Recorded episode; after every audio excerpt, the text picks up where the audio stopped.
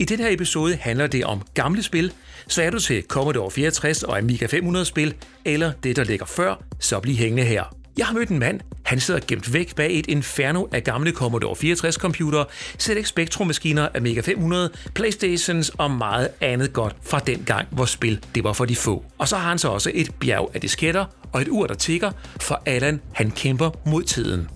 Velkommen til Tech-podcasten fra meremobil.dk. Dette er episode nummer 67, optaget den 29. oktober 2019. Jeg hedder John G. det der med spil, det var engang mega nørdet. Det startede i 60'erne, og op gennem 80'erne, der blev computerspil mere udbredte via blandt andet Commodore 64, men også eksponering, massiv eksponering i tv-programmer på f.eks. TV2. Der lærte vi at sige Osvald og Hugo. Men hvor er alle de gamle spil i dag? Dem, der fortæller en del af vores digitale Danmarks historie. Medier som disketter og bånd holder jo som bekendt ikke evigt, og det gør maskinerne, der kan afvikle dem heller ikke. Så hvordan skal eftertiden kunne vide noget som helst om vores digitale fortid? På et kontor i den sorte diamant i København, der sidder en enmandshær, der altså kæmper mod tiden, mens spilmedierne forvidrer. Allan Christoffersen hedder han. Allan arbejder med at bevare og forstå den danske computerspilshistorie, og det er altså noget, der foregår inde på det kongelige bibliotek, der er Danmarks Nationalbibliotek og Allan er dermed placeret i toppen af dansk bevaring. Selvom Allan har mega travlt og kæmper mod tiden, ja så fik han alligevel tid til at invitere mig indenfor. Tak fordi jeg måtte komme.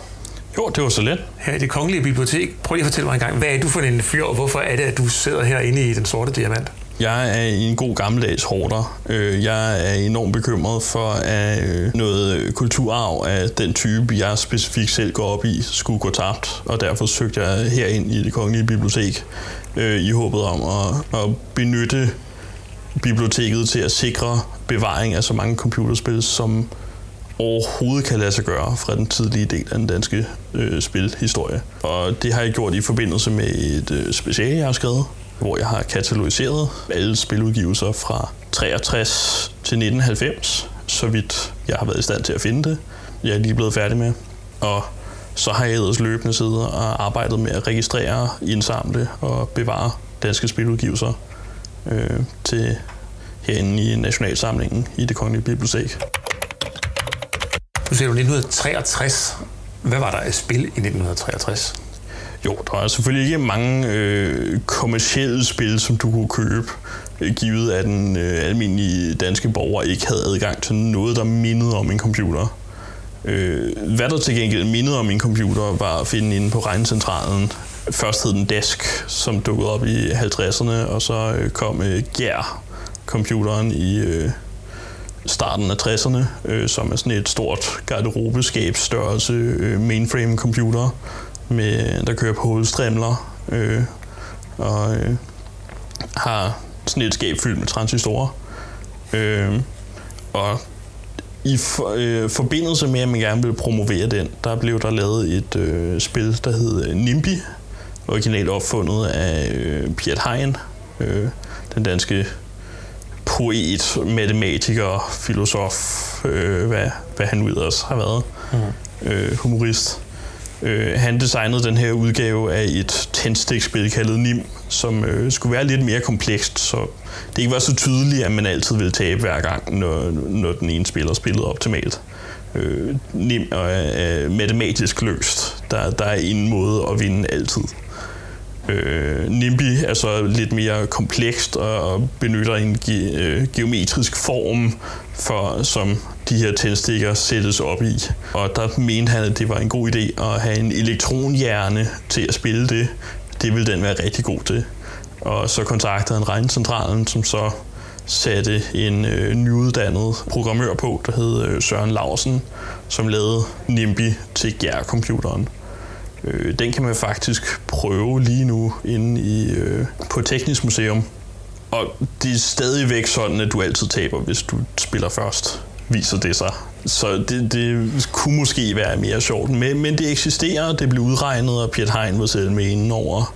Øh, og det fik oven i købet lavet sådan et fint lille bræt med lamper, der lyste, så du kunne se, hvad, hvad det var for nogle ting, du valgte, og så blev det printet på den her terminal, du sad med øh, på, på sådan et stykke papir, der den spyttede ud, hvad, øh, hvad du valgte, og at du havde tabt, og rækkefølgen på din indtastede valg.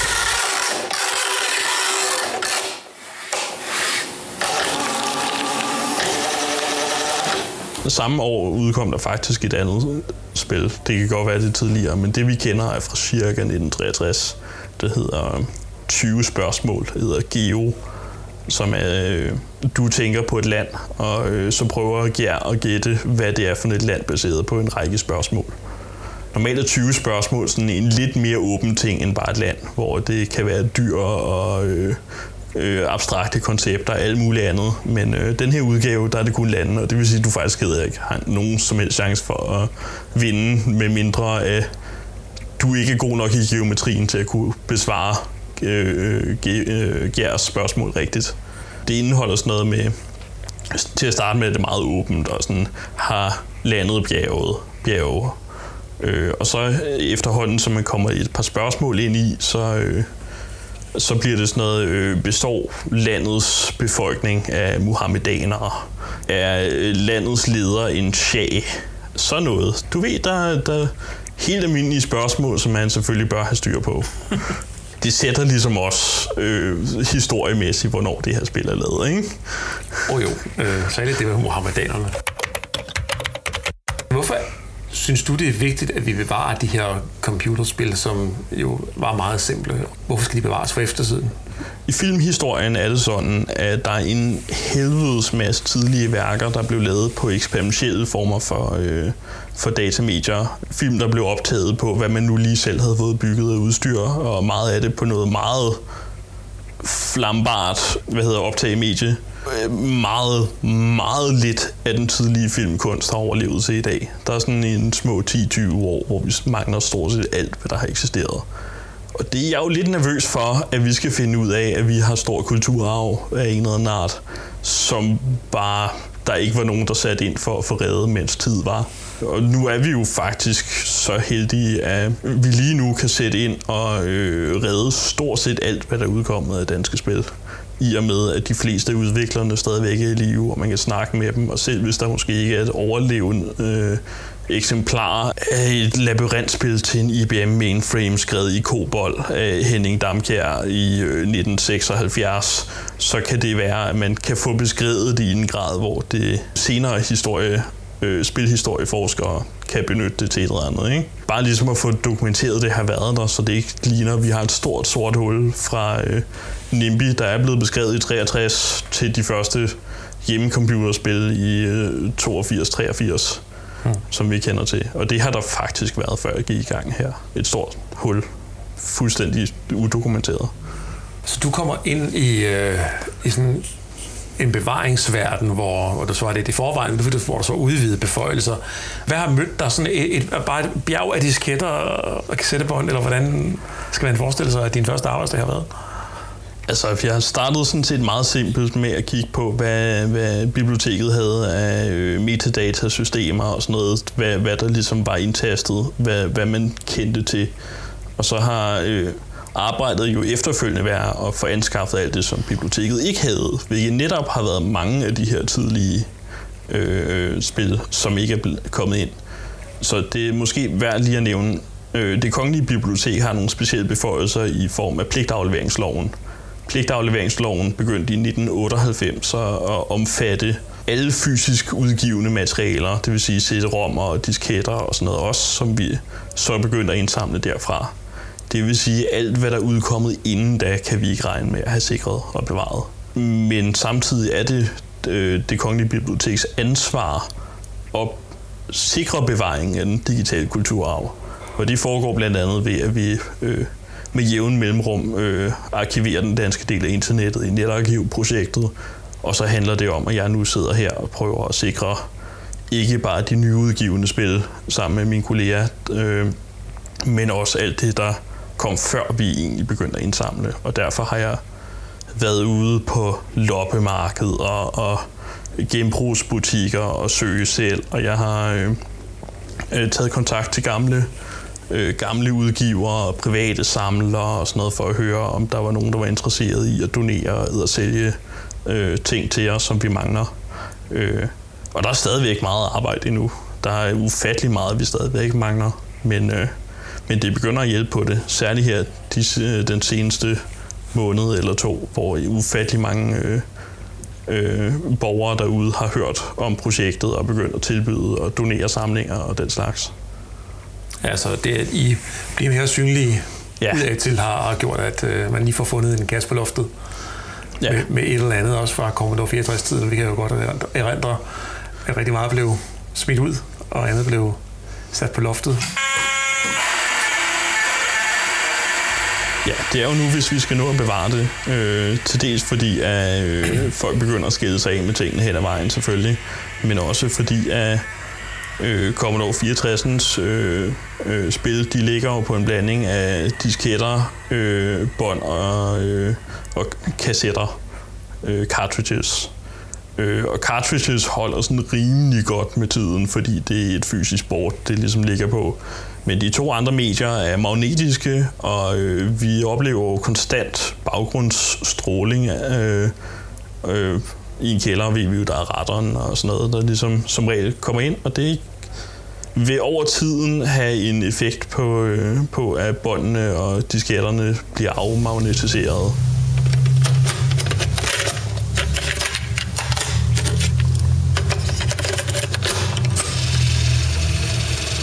Hvis vi kan prøve at se på nogle af de computerspil, som er, øh, er danske, men som også er, er kommet op til overfladen i undtagelse af de der rigtig gamle, altså der, hvor, hvor den, øh, jeg tænker, den kommercielle spilverden starter. Hvor, hvor er vi henne i historikken øh, omkring det? Jo, øh, så vi, øh, vi har stort set kun mainframes, der, der er til at finde ind til øh, i starten af 80'erne, 1982 cirka, der begynder der at være en, øh, et boom af udbredelse af ZX81 computer og øh, Commodore 64 kommer i 83. Øh, og der begynder der, det ligesom at være sådan, at en almindelig person, der ikke selv har evnerne til at sammensætte en computer af enkelte komponenter, han har købt i Brink Elektronik, nu har muligheden for, for at købe en færdig computer og begynder så at kigge sig om efter software. Øh, og der vil man selvfølgelig gerne have nogle spil, fordi man kan se alle de her udenlandske spil, der er super fede af alle mulige art. Øh, og så er der jo øh, folk, der begynder at abonnere på computerbladet og den slags. Og der, øh, der oplever vi jo så, at computerbladene bladene sælger sig på, at de indeholder et antal spil skrevet i kildekode, som du kan finde, de såkaldte taste selv spil, og så kan du sætte dig derhjemme på din Commodore 64 eller ZX Spectrum og indtaste nøjsomt i den kode og håbe på, at du ikke taster forkert på noget tidspunkt. Øh, så du kan få et program op fra det her øh, øh, blad, du har købt. Øh, og når du alligevel sidder og indtaster det her, så er det jo meget logisk, at man måske kunne finde på at sidde og ændre lidt i koden og forbedre og tilføje sit eget personlige touch, særligt når du har gjort det nogle gange. Og så begynder vi jo at have en meget naturlig indgangsvinkel til de første danske øh, øh, spiludviklere. Øh, vi har sideløbende også øh, så når vi nærmer os slutningen af 80'erne, begynder demoscenen at blive meget prominent i, som er en forlængelse af, til at starte med, at det er piratkopiering, som øh, øh, mens du sidder og fjerner øh, kopisikringen på, på et spil, altså, øh, så vil du også gerne lige reklamere for, hvor sej du er, og hvor dumme øh, de folk, der har lavet spillet er, som har kodet noget, noget værre lort. Øh, og så sætter du lige sådan en skærm ind i starten med noget fed grafik, og noget fed musik, og dit øh, navn, der scroller henover, og øh, hvor du skriver, at alle de andre kopierer tingene forkert, og I gør det rigtigt.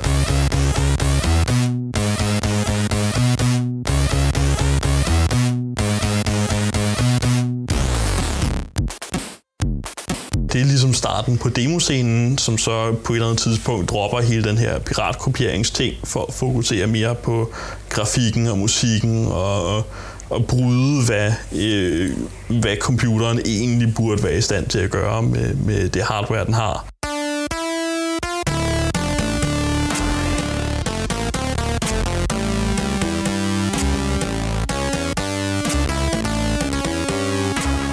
Og, og lave nogle enormt imponerende ting. Og det er herfra, hvor øh, mange af de tidlige store spiludviklere begynder at dukke op fra. Øh, det her, vi har øh, de folk, der ender hos øh, IO Interactive med at lave Hitman-spil. Det er også her, vi har alle de folk, der ender hos... Øh, starter ud hos Line, øh, bevæger sig videre i Star Vision, og så ender med at lave amerikanske spil, og øh, afslutter hos øh, øh, ITE, øh, inden da Silver Rock, med at lave øh, Osvald og Hugo og den slags som ligesom også var en sideløbende stor dansk industri, vi havde. Så, så vi taler om nogle mennesker, som, som er i stand til at flytte barrieren for, hvad, hvad man teknisk set burde have kunnet gøre med en Amiga eller en Commodore 64 øh, ja. på det tidspunkt her. Ja, jeg har snakket med nogle af de folk, der, øh, der lavede øh, spil til Sega Mega Drive, som er sådan noget af det første, vi oplever af dansk udviklet konsolspil. Og det blev udgivet via amerikanske firmaer, fordi det var dem, der ligesom havde kontakterne hos Sega og den slags øh, og til at få produceret sådan nogle cartridges. Men øh, det viser sig, at de faktisk startede ud med ikke at have nogen form for øh, officiel developer console, som de kunne udvikle spillene på og teste, at det virkede. Så de øh, benyttede deres viden fra øh, spilcracking til at reverse engineere, hvordan den her konsol fungerede, og så faktisk virkelig få nogle enormt imponerende ting ud af maskinen, som man ikke kan med det officielle udstyr øh, hvilket vi oplever øh, med øh, Jesper Kyds øh, musik for eksempel, som er enormt imponerende. Øh, kunne nogle ting, som du faktisk ikke fandt i Segas egne øh, spil på det andet tidspunkt, fordi det var softwaren ikke til at kunne gøre.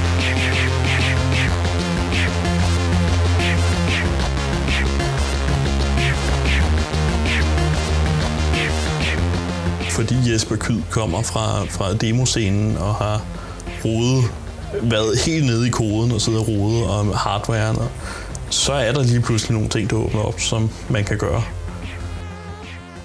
Det er jo ret imponerende, nu nævnte du selv Osvald og, og Hugo spillede der, som jo, øh, altså man kan sige, Osvald blev promoveret i, i, i TV2 i det der elevatoren-program med, med Osvald og, og var så den, den, den første.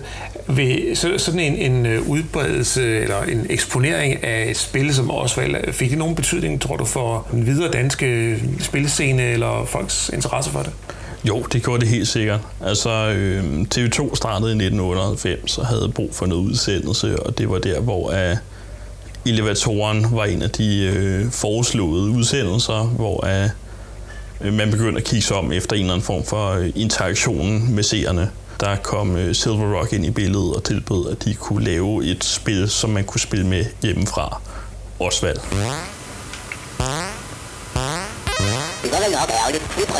Den her interaktion med, med det kla- mere klassiske øh, tv-medie, som selvfølgelig også stadigvæk øh, var sådan set som et nyt medie på det her tidspunkt, det tilgængelighedsgjorde ligesom computerspil på en langt større måde, end hvad man ellers havde set på det her tidspunkt, og fortsat med at se de næste mange år i det meste af verden hvor at, at Osvald og Hugo blev sådan rimelig store trends herhjemme, øh, og solgte millioner af kopier og merchandise og, øh, og alt muligt. Der var en periode, hvor du ikke kunne bevæge dig rundt i et dansk supermarked uden at finde, finde en eller anden form for øh, Hugo merchandise på den måde, vi i dag oplever med Minions. Ikke?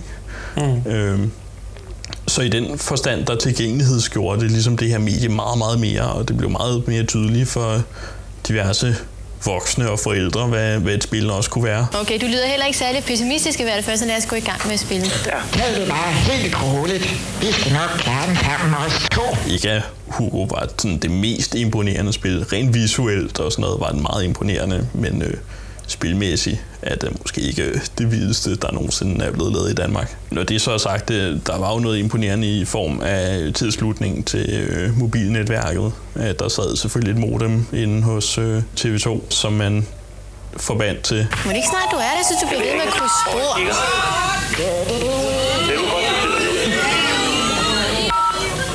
Du skal løbe til, Ulrik. Ja. For tiden går, ja. og klokken slår. Du skal til venstre igen. Og jeg hører, at det var sådan rimelig ustabilt at kunne lige køre den, mens at, at, der, at der blev sagt, at der var hul igennem, og så blev slukket for det lidt rimelig hurtigt efter igen, for at sikre, at der ikke skete nogen fejl undervejs. Hurtigere, Ulrik. Men det er Hugo, der skal løbe lidt hurtigere. ja, du skal bare trykke på de rigtige knapper. Du må ikke tøve, for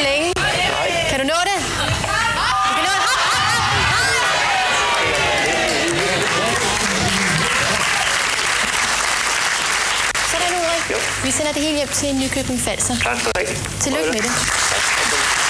Den fysiske opbevaring af de her spil her, altså det er måske lidt svært for mig sådan at, som udenforstående at helt forstå, hva- hvad det er, der, der sker. Altså du får en, en diskette, et bånd, en CD ind, og, og hvad gør du så med den?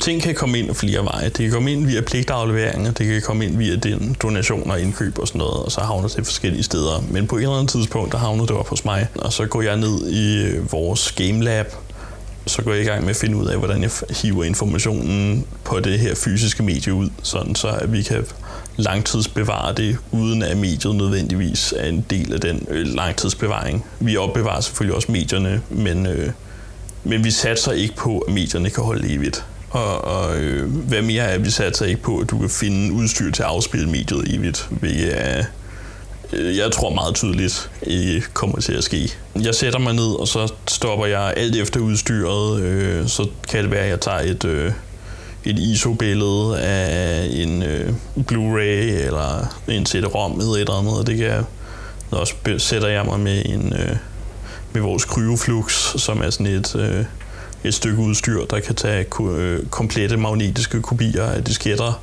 øh, så den ikke prøver at læse indholdet som sådan, men bare tager et komplet billede i tilfælde af, at der er nogle fejl, sådan så man senere kan prøve at redde det, når, øh, når viden og teknologien og sådan noget er til det, for at sikre at bevare så meget som overhovedet muligt.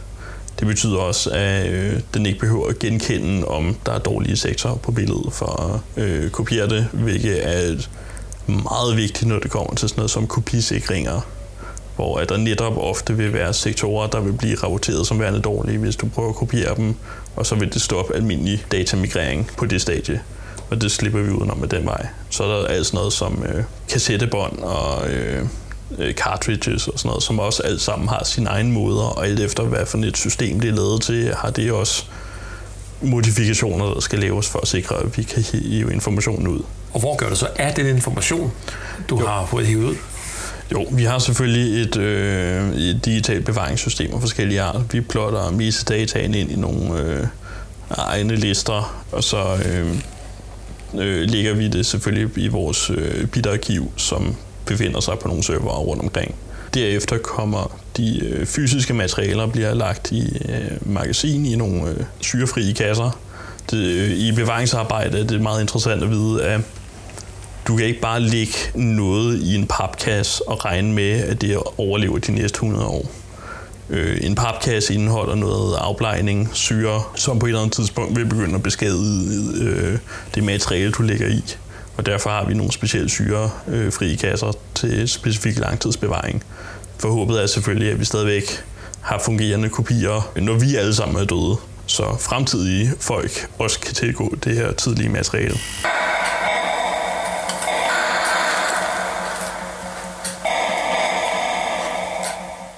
En ting er at læse det ind. Hvis det skal give mening at opbevare det, skal, også, skal man også kunne bruge det igen efterfølgende, eller hente det frem. Ja, der er vi jo så heldige, at der er en hel masse øh, entusiaster derude, der har arbejdet meget hårdt på at lave diverse emulatorer og ting. Så selv når den originale hardware er død, er der mulighed for at afvikle det. Men det er jo et, øh, et problem, der øh, konstant udvider sig i den forstand, at det, at vi kan afvikle et... Øh, en emulator i øh, Linux sidder på en Windows-maskine nu, betyder ikke, at vi kan gøre det om 40 år. Mm. Øh, og det er et konstant øh, problem af en eller anden art. Men der er folk, der arbejder på det, og håbet er, at det fortsætter med at være tilfældet, selv om de, det er ikke nødvendigvis er folk, der kan huske de spil længere til den givende Atari Jaguar-konsol, eller hvad, hvad det nu end er, der har med at gøre. Men at der ligesom er nogen, der ligger arbejde i at sørge for, at emulatorerne fortsat kan køre. Øh, når emulatorerne først eksisterer, og hvis øh, source-koden er open source og sådan noget, så, så er der ligesom nogle flere muligheder for at sørge for, at det også kan komme op og køre i fremtiden. Men det er et problem. Du fortalte mig, at der er et helt andet og, og meget større problem end disketter og CD-ROM, nemlig vores øh, mobiltelefoner og mobilspil. SMS-spil, hvis nogen husker dem. Ja. Hvad har du fundet ud af der? Officielt har øh, i pligtafleveringsloven er der sådan lidt en undtagelse for mobilspil, fordi at de ikke kan indsamles øh, sammen med resten af internettet, og de ikke udkommer fysisk. Men derfor ligger vi stadigvæk en hel masse arbejde i at prøve at få bevaret, hvad der udkommer. Men Apple har jo en lukket platform, der gør det voldsomt besværligt at bevare tingene. Og vi har et system, der fungerer nogenlunde lige nu. Det er jo så også kun fint for Apple-spillene, hvis man vel at mærke for dem, for dem hentet, mens de stadigvæk er oppe det der år eller to, man nu kan forvente, de, de forbliver det, inden at supporten ryger, og det bliver trukket fra platformen. Øh, hvad større problem er så de, øh, de ældre titler, der hvor min viden begynder at blive mangelfuld, og vi når hen til øh, J2M i Java-spil til Symbian, øh, mobiltelefoner og Microsoft telefonudgivelser og de spil, der nu kom til, til Nokia og sådan noget. Og jeg ved, der eksisterer dansk udviklede spil øh, til nogle af de her systemer, men hvad der stadigvæk er op og server, det er nok begrænset. Og om der er nogen, der har noget liggende, så vi kan få dokumenteret og bevaret, det er jo så også spørgsmålet. Men jeg har faktisk en større succeshistorie, hvad det angår. De tidlige 2000'er, der var der et øh, firma, der hed Art of Crime. De, øh, de reklamerede for deres spil i øh, Anders Sand og Vi Unge og Hestebladet og øh, hvad der nu ellers, basserne. Og det var nogle store helsides øh, reklamer øh, for henholdsvis to spil. Crimeville og De Ni Bud. Og det var sådan set det, vi øh, i brætspilsverdenen kender som klassiske deduction-spil. Altså hvor man sætter sig ned i en gruppe mennesker, og så er en person af en forbryder øh, i, en eller, i et eller andet opsat scenarie, og så skal man prøve at regne ud i gruppen via interaktionen hinanden imellem, hvem der er der er forbryderen, der har gjort det. Og det udgav man så som et sms-spil i den forstand, at samtlige deltagere sendte en sms ind til et nummer, og så betalte hver deltager 10 kroner, som ligesom var der, hvor indtægten kom fra, fra, uh, fra Art of Crime. Og så blev man tilsendt en række sms'er, der ligesom gav nogle ledetråde til både skurken og de andre. Og så må man sætte sig og prøve at finde ud af, hvem der ligesom havde gjort det. Og de er jo sådan lidt sjove, men, men øh, et problem i forhold til bevaring er jo, at det er meget fint, at vi måske har alle bladene, som de har været printet i, og vi kan have eksemplarer af det. Men hele sms-siden, den er jo forsvundet sidelø, øh, sidenhen. Øh, firmaet eksisterer stadigvæk i en meget begrænset grad, men sms-servicen er ikke længere online. Så hvordan får man bevaret det? Og der øh, tog jeg så kontakt til en række tidligere medarbejdere, hvor jeg til sidst fik fat i en øh, tidligere direktør, der fortalte, at han havde faktisk stadigvæk alle de originale forfattede dokumenter med plot og øh, øh, karakterbeskrivelser liggende, samt alle ledetrådene i nogle Word-dokumenter. Og det vil han gerne sende mig. Så lige nu inden øh, ligger vi herinde øh, inde med en... Øh, stor samling af Art of Crime deduction-spil øh, i øh, oprindelig form. Øh, flere af dem også i tidligere udgaver. Så, øh, og der er også en bunke af dem, der aldrig endte med at udkomme. Så man i virkeligheden har nok information til at kunne reimplementere det i fremtiden. Det vil sådan set være den meste sag i verden. Det er da en meget sjov historie. Ja.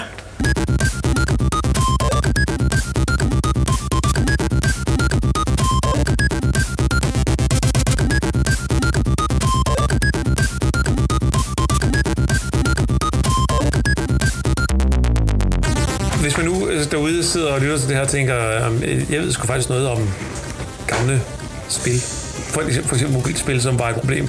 Hvad vil, vil du så gerne have, folk de gør? Jeg vil meget gerne have, at folk tager kontakt til os, hvis de enten ligger inde med noget, de, øh, de selv har udviklet på, eller de måske har noget liggende på i øh, en kælder eller et loft, de gerne vil, vil, vil give os. Og så må de meget gerne skrive til os på spidsnabelag.kb.dk. Øh, det er selvfølgelig KB for, øh, for Kongelige Bibliotek.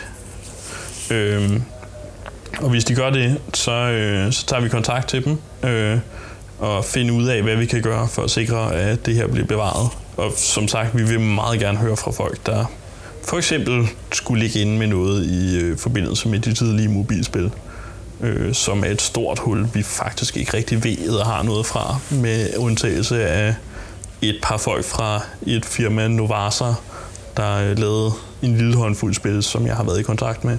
Men ellers mangler vi det hele.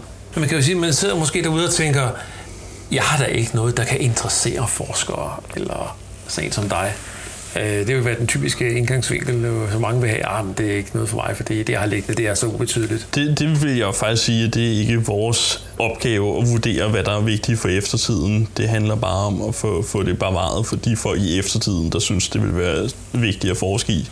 Og derfor øh, indsamler vi selvfølgelig også piratkopierede spil for at sikre, at vi bare har et enkelt eksemplar. Ting fra demoscenen, Øh, jeg har en bunke disketter, der øh, er i et øh, CD'er fra, øh, fra diverse danske julekalendere, der også udover at ligge på nettet, også udkom i sådan nogle små pap-covers, som er den eneste overlevende form af dem. Jeg indsamler så meget jeg overhovedet kan for at sikre bevaringen. Og for at finde ud af, hvad danskerne har lavet gennem tiden. Selvfølgelig er vi mest interesserede i ting, der har haft kommersiel udgivelse af en eller anden art. Jeg er overbevist om, at der i fremtiden vil være interesse for, hvad der foregik hjemme i, øh, i garagen. Hvad den øh, almindelige dansker derhjemme sad og med os. Så hvis man har lavet noget, så bare kontakt os, og så skal vi nok kigge på det. Det bliver i hvert fald spændende at følge. Jeg håber, at du øh, ud over din egen Twitter-konto på et tidspunkt får dig en kommunikationsafdeling, der kan videreformidle til offentligheden noget af det øh, meget spændende historiske materiale, hvor du får indsamlet. Så øh, tak fordi du har tid til at snakke med os. Det var så lidt.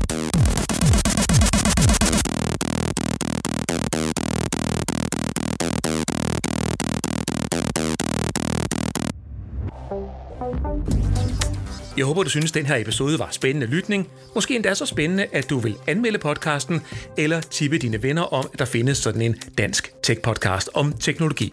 Podcasten findes på alle de store Android podcast apps, på Apple Podcast og på Spotify, samt den nye danske platform Podimo. Jeg hedder John G. Ha' det godt.